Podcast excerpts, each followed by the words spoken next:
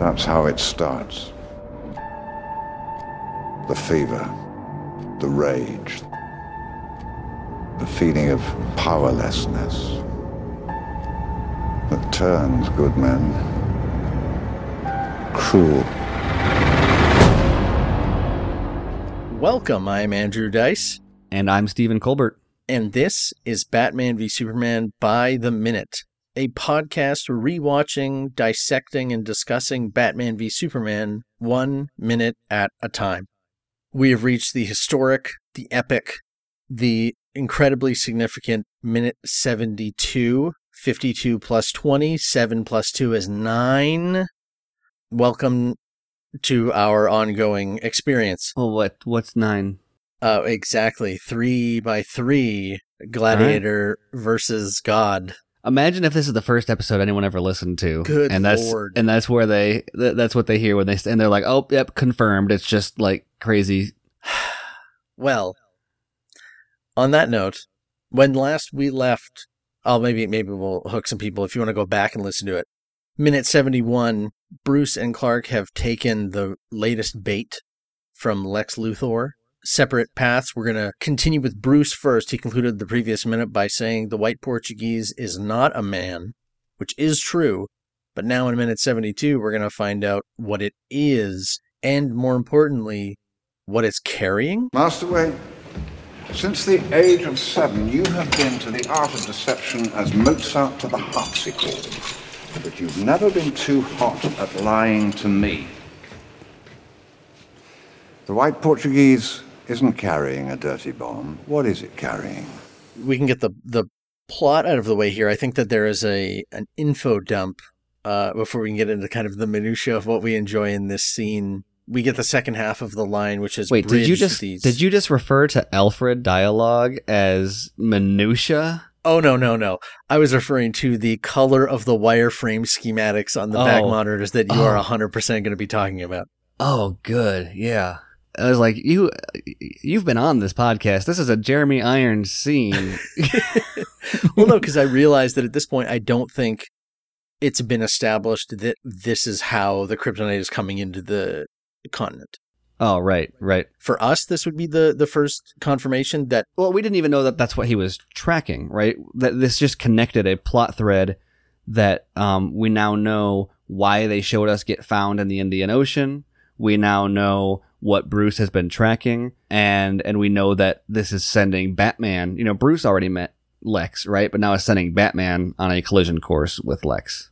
And coming out of the nightmare, it's a very you know, con- what what did he have to be thinking in the nightmare when he witnesses like what is supposed to be kryptonite and then it's not. well, if I have an opportunity to get it now, The Rock. Yeah, he'll get it.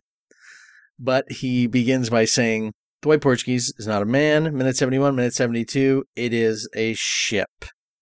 I guess it isn't referenced by Alfred, but we remember, obviously, all of us, you know, intellectuals remember from the earlier conversation where Bruce said it was a dirty bomb. yeah.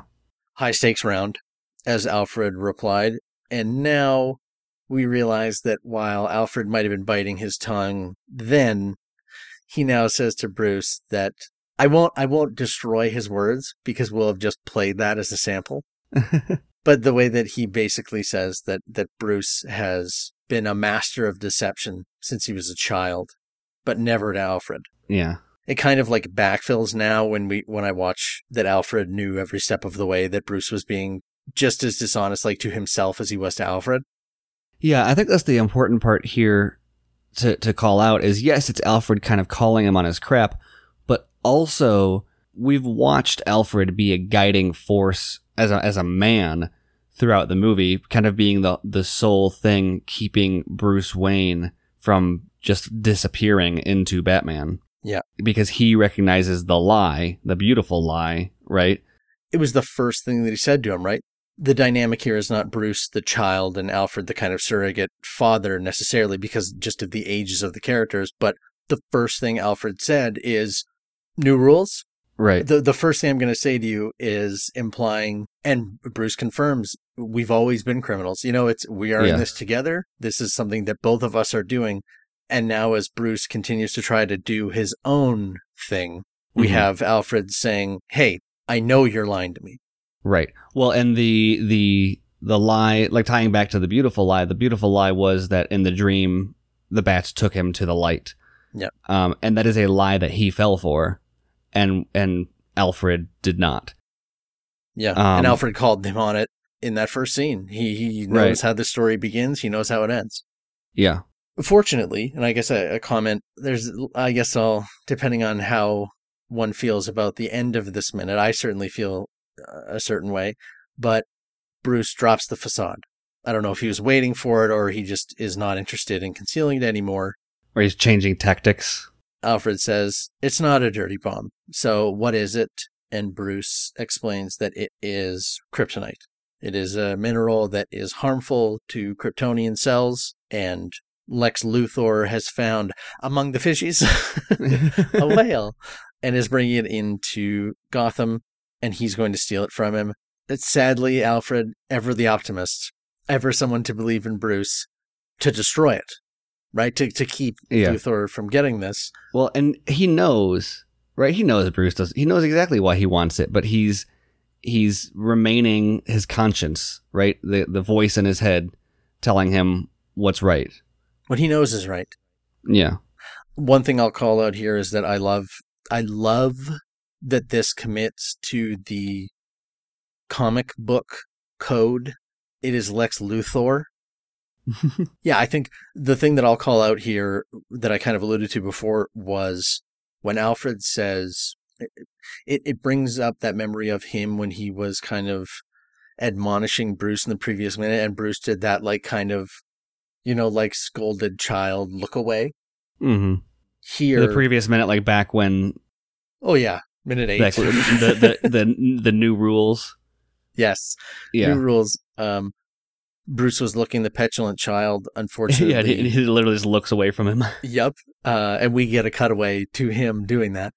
Unfortunately, here, when Alfred says to to take it out of Luthor's hands to destroy it, the expression on Bruce's face is no longer concealing anything. He looks, uh, I'll just say mad in terms of Mhm. in the um, madness.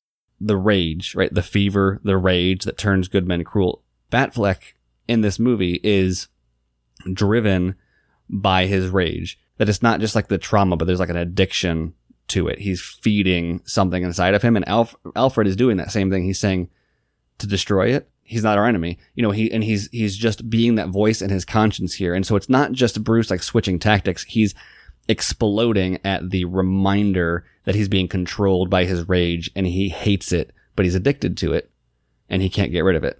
I know that we get we get that full kind of unleashing in minute seventy three.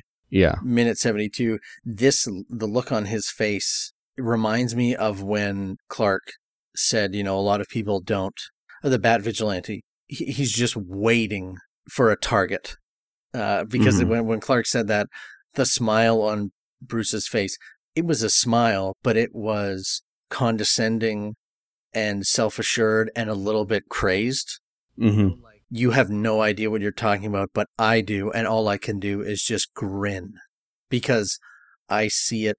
He's now taking Alfred's gentle reminder of who he actually is supposed to be. It's just funny. Like it's not like funny ha ha. It's it's madness, right? I mean that's this is what Alfred was talking about is he is just in the these seconds of this minute you get a glimpse of what a release that will be, right? Yeah. To to take vengeance with a smile on his face. And we're we're going to see Batman with a smile on his face a few more times throughout this movie and it's almost never good.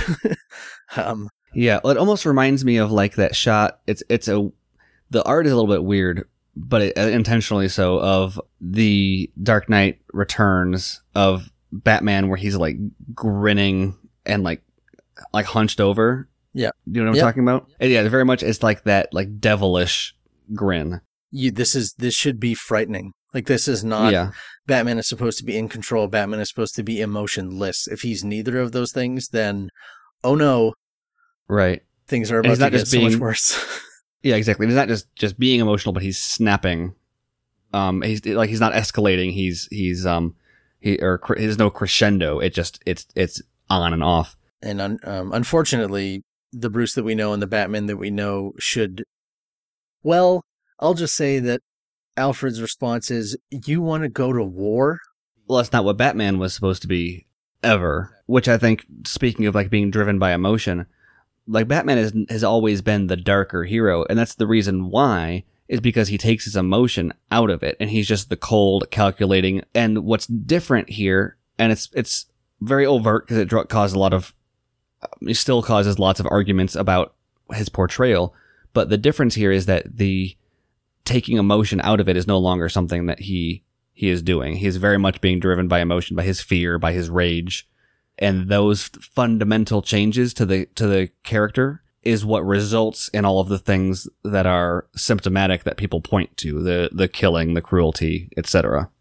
If the kryptonite was already something he was investigating, this confirms like yes, this is a thing to pursue. It's going to, and he's thinking, oh, I can get to it. You know, the warning from Flash said Lois is the key, but he also said fear him. And he's thinking, I can prevent this if I stop him from getting there in the first place, which I can do with the kryptonite. You know, why, why does it have to be five years before I can get on that truck and get the, you know, there's not even kryptonite there, but I mean, before we try to steal the kryptonite to kill him, I'll do it now and prevent that scenario from ever happening. And I think the other interesting part here also is Alfred was not in the nightmare scene. And so all of this stuff that we've talked about with Alfred about how he's what's stopping Bruce from disappearing into the Batman. He's his conscience. He's the voice in his head that keeps him human, that reminds him or tries to, you know, he's the only one that knows that, that it's a lie.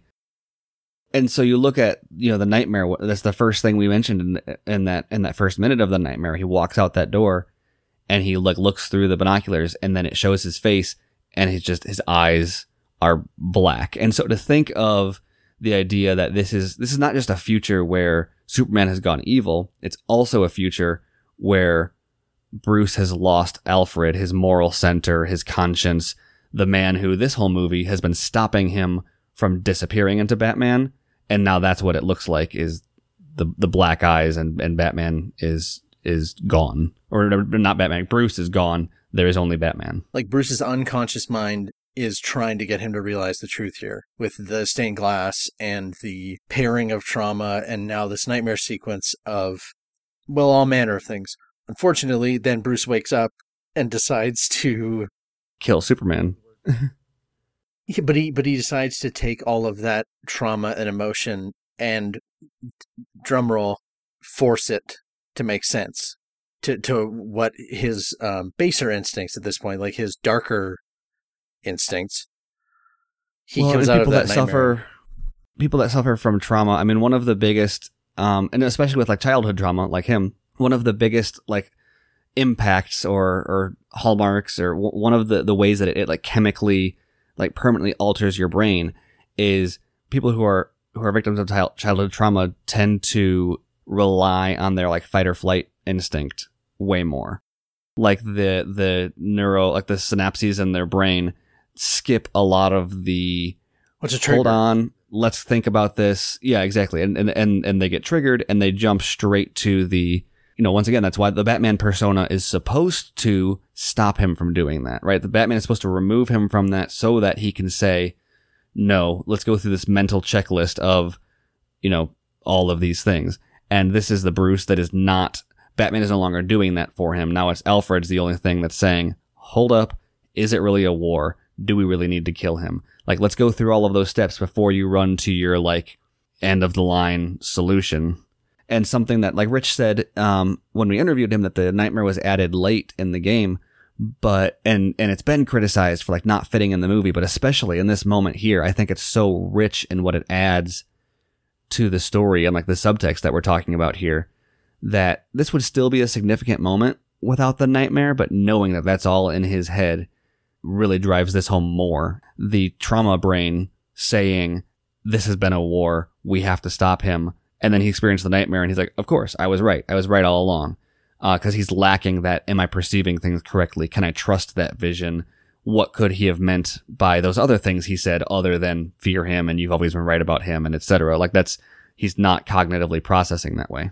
I think this movie also is is adhering to the comic book idea of Batman that was beautifully put by Scott Snyder, who said that Bruce took the trauma of the worst thing in the world that could happen to a kid and turned his entire existence into an engine of meaning. Like to make that mean something.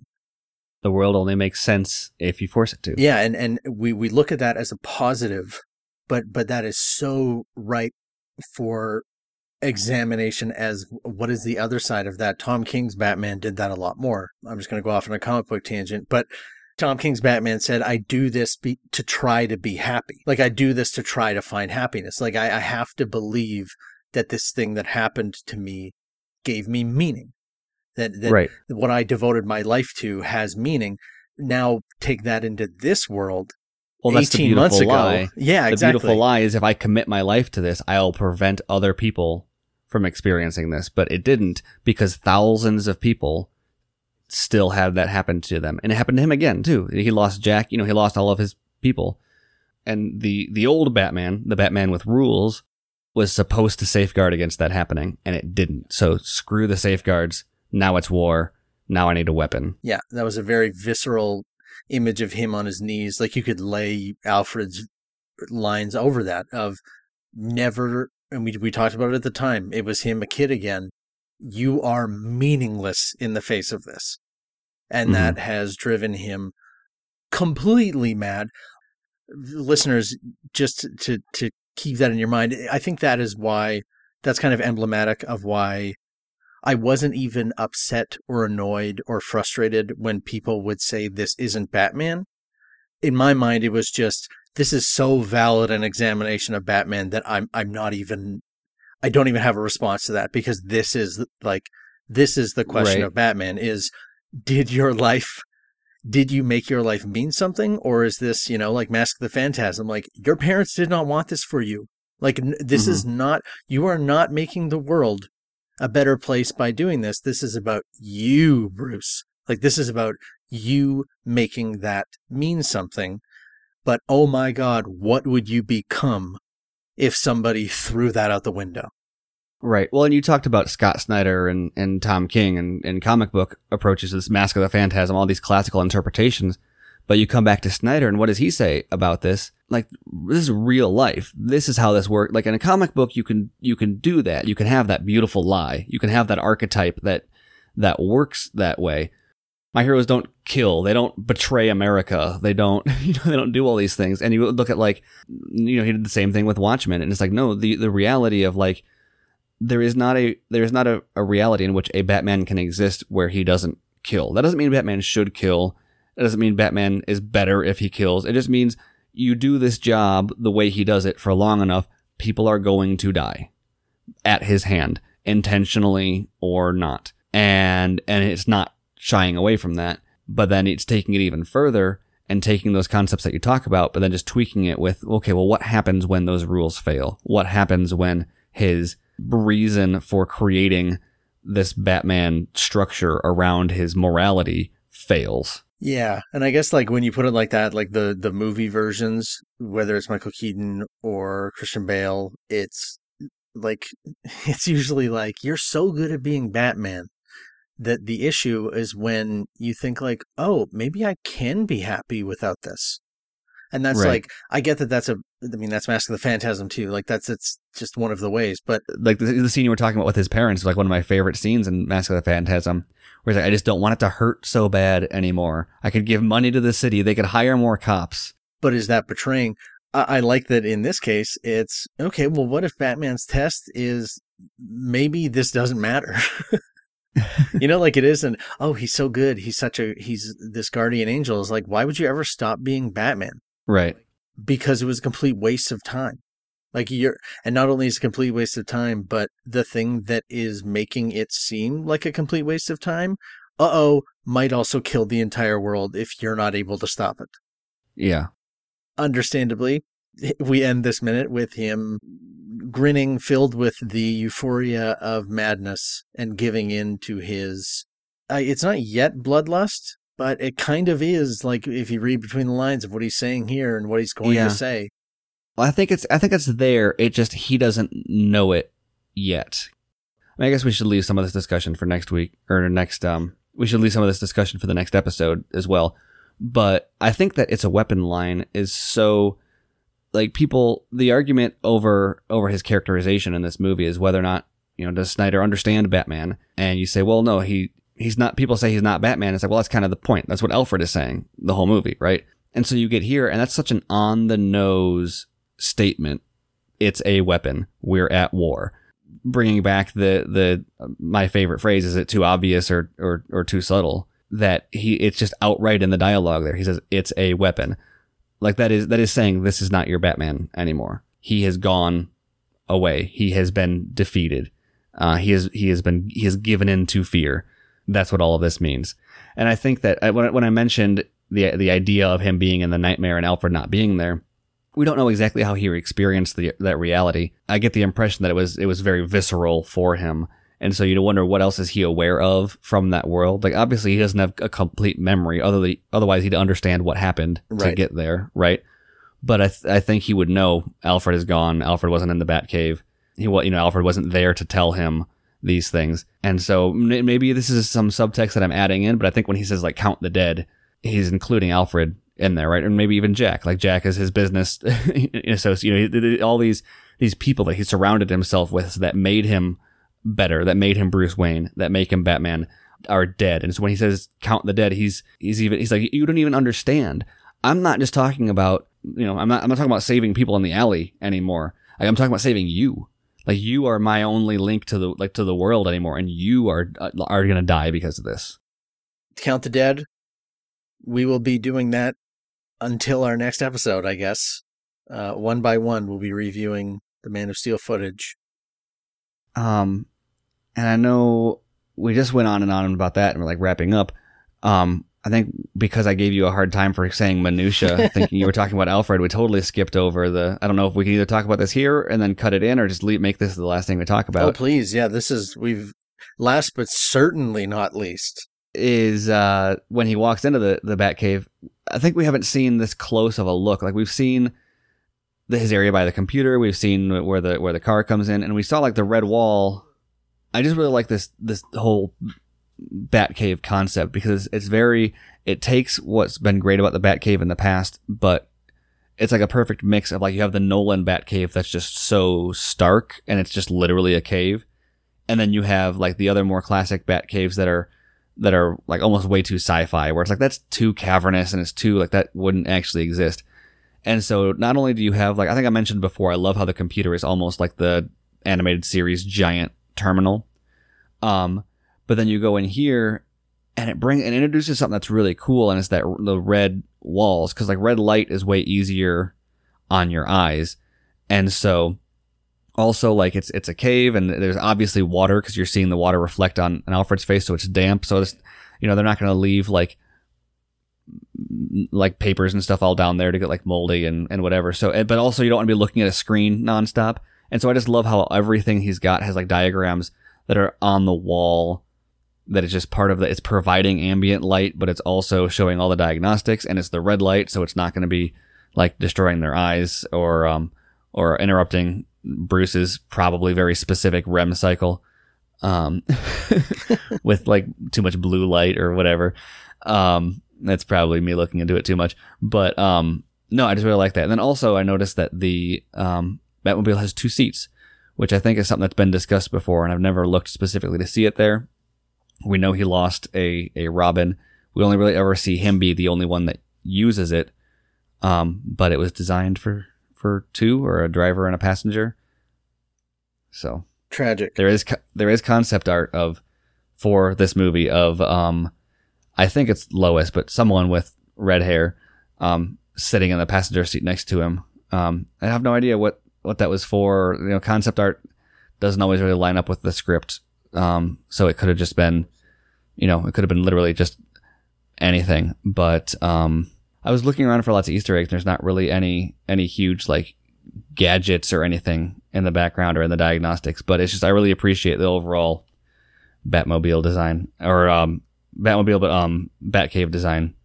It's got like a Bond lair um, aesthetic. Uh, I told Patrick Tatopoulos that on on Instagram once, and he was like, "Bond lair, I love it." So I guess I assume maybe that's something like what he was going for when he designed it. Yeah, and, and do we do we put much significance into once again this is an Alfred who is constantly like literally fixing like he like he's trying to repair and maintain Batman. I know that um the next minute is going to be tense. The next minute is going to get political. Enjoy this one while you can.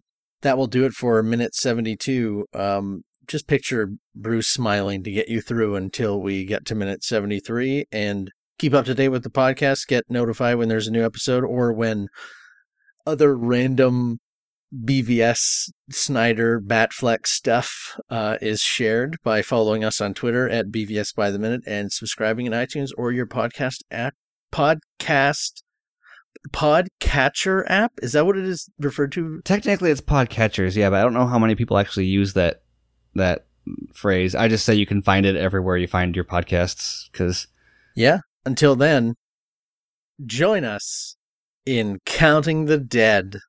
oh.